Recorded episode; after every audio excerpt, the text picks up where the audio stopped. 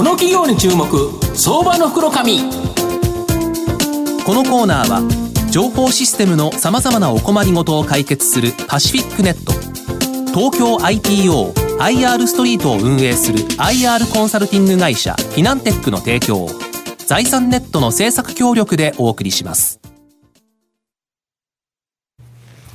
ここからは相場の福の神財産ネット企業調査部長、藤本信之さんとともにお送りいたします。藤本さん、こんにちは。毎度、相場の福の神こと、藤本でございます。よろしくお願いいたします。よろしくお願いします。まあ、最近マーケットであの、ビッグデータというものが、やはり話題になってるんですけど、はいね、これいろんなデータあるんですけど、人のですね、感性に関わる、要は気持ちというものにですね、関わるデータをですね、やってる会社、今日ご紹介したいと思うんですが、えー、証券コード3634、東証マザーズ上場、ソケッツ代表取締役社長、浦部浩二さんにお越しいただいてます。浦部さん、よろしくお願いします。よろしくお願いします。よろしくお願いします。よろしくお願いいたします。ソケッツは東証マザーズに上場してまして、えー、現在株価1244円、売買単位100株ですから、えー、12万円強で買えるという形になります。東京都渋谷区千駄ヶ谷にですね、本社があるビッグデータをさまざまな視点から分類、分析していくサービス、こちらをですね、提供している企業なんですが、人間のですね、感性に基づいた整理と体系化を行っているという形になります。基本的に音楽、映像、書籍などのコンテンツに関わるもの、まあ、言い換えればですね、エンターテイメント性が高いもの、これを中心に取り扱っています。まあ、この分野では、感性、こちらがですね、非常に大きく関わる部分と言えまして、まあ、そこで感性による分類を行ったデータベースを作成することによってですね、非常に効果のある分析が可能となっています。まあ、同業ではですね、上場企業がなく、まあ、非常にですね、ユニークなビジネスを行っている、まあ、オンリーワンの、まあ、日トップ企業という形なんですが、この、浦部社長、この感性というところちょっと分かりづらくて、はい、感性に関するビッグデータを分類分析してですね、はい、音楽や映画のおすすめのリコメンド、この機能に活用されてるそうなんですけど、はい、具体的にどうしてるんですかね？あの例えば音楽ですと、一曲一曲人が聴いて、で大体2000項目ぐらいに分類するんですね。でそこには曲調から曲風から始まって、で実際に例えばですけど、新生活で、でこう寂しくて、はい、えー、すごくこう遠距離で、はい、えー、だけど希望があって、で儚くて、はい、えー、まあ、そういうですね切なくてっていうですね、そういうこう人間の感覚でなきゃなかなかこう読めないような情報を一曲一曲にデータとして付与していくんです、ね、タグをつけてはい、タグをつけていくんですか？で、そこをあの今では機械学習をして、まあ、大体100万曲ぐらいのそういうデータが溜まってくると学習できますので,、でそれをどんどん拡張していってデータを作っていってると、でそういうそのデータとレコメンドエンジンまで作りまして、でそれを実際今 LINE ミュージックさんとか、レコ曲さんと、D、あのドコモさんがやってる D ヒッツ、楽天ミュージックっていうところにレコメンド機能としてもしくはデータとしてですと、映像のフルというサービスがあるんですけども、そういうところに提供したりしています。なるほど。例えば映画とかだったら、はい、その要は開示がでいろんなタグ付けがあると、はい、それ感性は怖い映画であったりとか、はい、楽しいとか、あと寂しいとか、まあ、いろんな感情を入れておいて、その人が見た、例えば過去に見たやつのタグ付けと近いやつっていう、そういうのを探してそうですね。あのいわゆる深層心理というか、アマゾンさんですとこれ買った人はこれ買ってこれ見た人はこれ見てるっていう統計的なプロジェクトそうではなくて、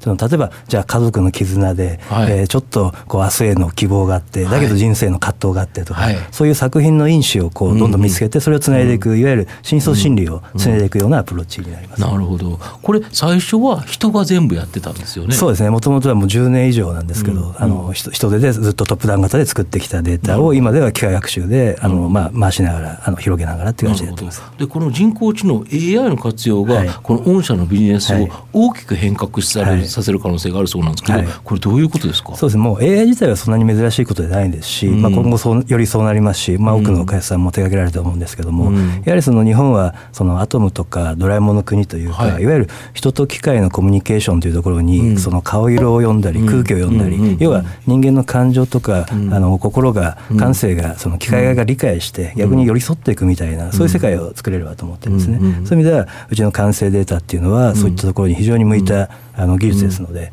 まあ、そこのいわゆる AI でも感性 AI 人の気持ちが分かる AI っていうのを、あの作ってでそれを既存の世の中の AI にどんどんつないでいこうというふうに考えてます。この完成データっていうのがあると本当に人とその機械がコミュニケーションするにおいて、はい、まあ、その元となるデータということですよね。ね。あのやはりこう、まああのたとえはげあの疲れててもじゃあそれが人生で疲れてるのか恋で疲れてるのか、うん、あの単に疲れてるのか、うん、でそこの時にその寄り添うのかただ、あのはげあの背中を押すのかあの励ますのかって、まあ、ある意味こういう人によっていろんなそれこそじゃあその気分によってもしくはシチュエーションによってこう励まし方一つとってもさまざま異なるわけですよね、人によって。でそういうのはどうやって本当に機械が理解できるんだろうかっていうところにこう技術としては向いてるようなものそれはだけど実は今までは人がやってた、はい、例えば彼女であったり、奥様であったりっていうところが、例えば家族であったりっていうのをやってて、もしかするとそれがロボットみたいなものに切り替わる、まあ、もちろん人がやるのは最高ですけども、そこはもうあの多分今後もずっと変わらないと思うんですけどだけどみんながそういつも誰かがいるわけではないですし、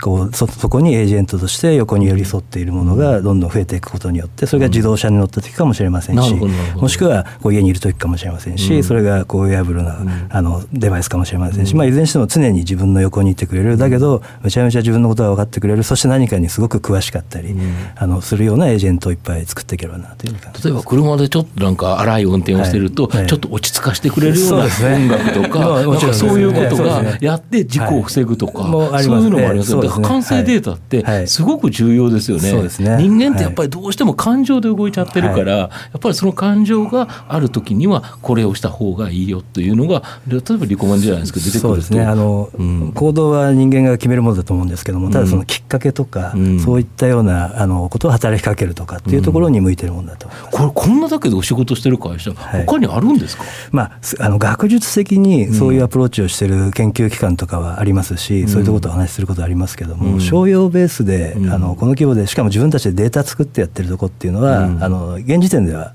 あのそれほどないんじゃないかなこれだけど世界的にもないですよね。そうですね。あえてエンターテインメントの世界に限って言うと、うん、あのネットフリックスっていう会社は非常にエモーショナルタグと彼ら呼んでるんですけども、人間の感情感性っていうところに着眼している会社の一社になります、ね、なるほど、はい、だからちなみにあれです創業というかそういうふうにしようと思ってこの会社作られたわけですか？創業ってそうですね。あの、まあ、正直 AI とかまで考えてなかったんですけども、ただ人とその人をつなぐでその間に音楽とか映像があるっていうのは当時考えてたんですね。でそこから十何年前にそのいわゆる検索というかデータベースを作り始めたのがきっかけですね、まあ、その時 AI とかそこまで商品だと考えてたわけではないんですけどもね。なるほど。で現在はそのエンターテインメント性こちらの分野に今まで特化されてたんですけど、はい、これからは一般商材、はい、普通の他の一般的にもあるものにもですね、はい、いろんなことのデータを作られて、しかもこのデータをオープン化していくと。これどういうことですか？そうですね。あのエンターテインメントっていうと日本語で言うとなんか娯楽とか言われがちですけど、うん、実際そのエンターテインメントっていうものの中には、そのじゃあ歌詞があって小説があってシナリオがあってセリフがあってっていう中で言うと、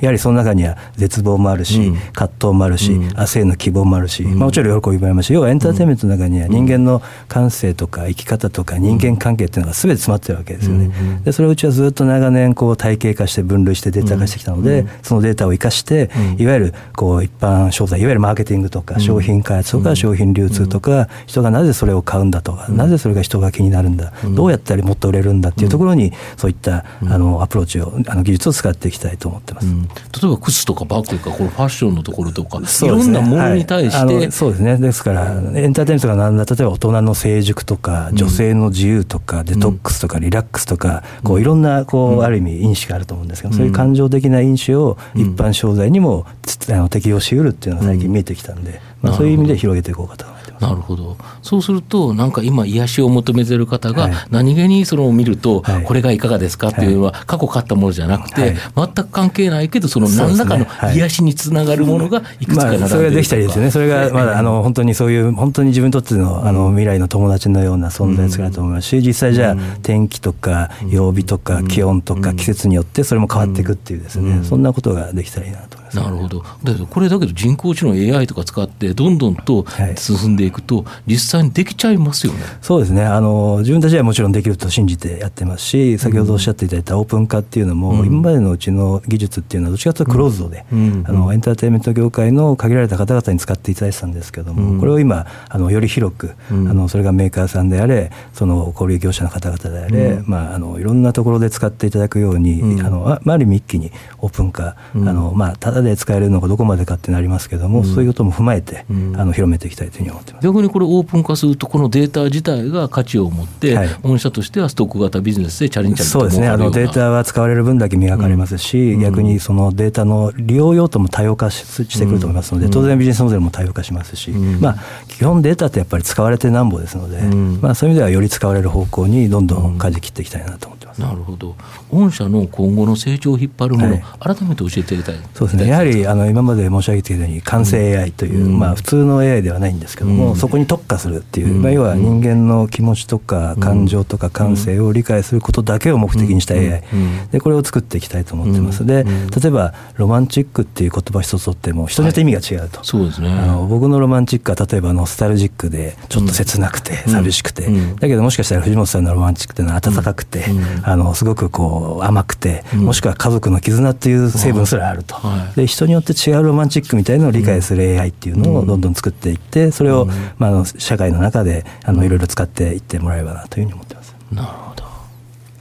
まあ、最後まとめさせていただきますと、ソケッツはまあこの人間の感性に関するさまざまなビッグデータを保有する会社です。人間が購買などを意思決定を行う機会決定に関しては大きな要素になるのがまさに人間の感性感情だと思います。このビッグデータを人工知能 AI を使ってですねきちんと分析ができ人間の行動予測が可能とするテクノロジーこれを持つソケッツは、まあ、今後大きな成長のある企業だと思います。今日は証券コード3634東証マザーズ上場、ソケッツ代表取締役社長の浦部浩二さんにお越しいただきました。浦部さんどうもありがとうございました。ありがとうございました。どうもありがとうございました。藤本さん今日もありがとうございました。どうもありがとうございました。フィナンテックは企業の戦略的 IR をサポートします。国内最大の IR ポータルサイトである IR ストリートは、3万名以上の国内外の機関投資家を中心とした会員が登録しております。iPhone アプリによる利便性と英語コンテンツは、特に外国人投資家のゲートウェイとなっています。企業と投資家のコーポレートアクセスを実現し、株価の流動性、フェアバリュー形成を実現いたします。この企業に注目、相場の福の神。このコーナーは、情報システムの様々なお困りごとを解決するパシフィックネット。東京 IPO IR ストリートを運営する IR コンサルティング会社フィナンテックの提供を財産ネットの政策協力でお送りしました。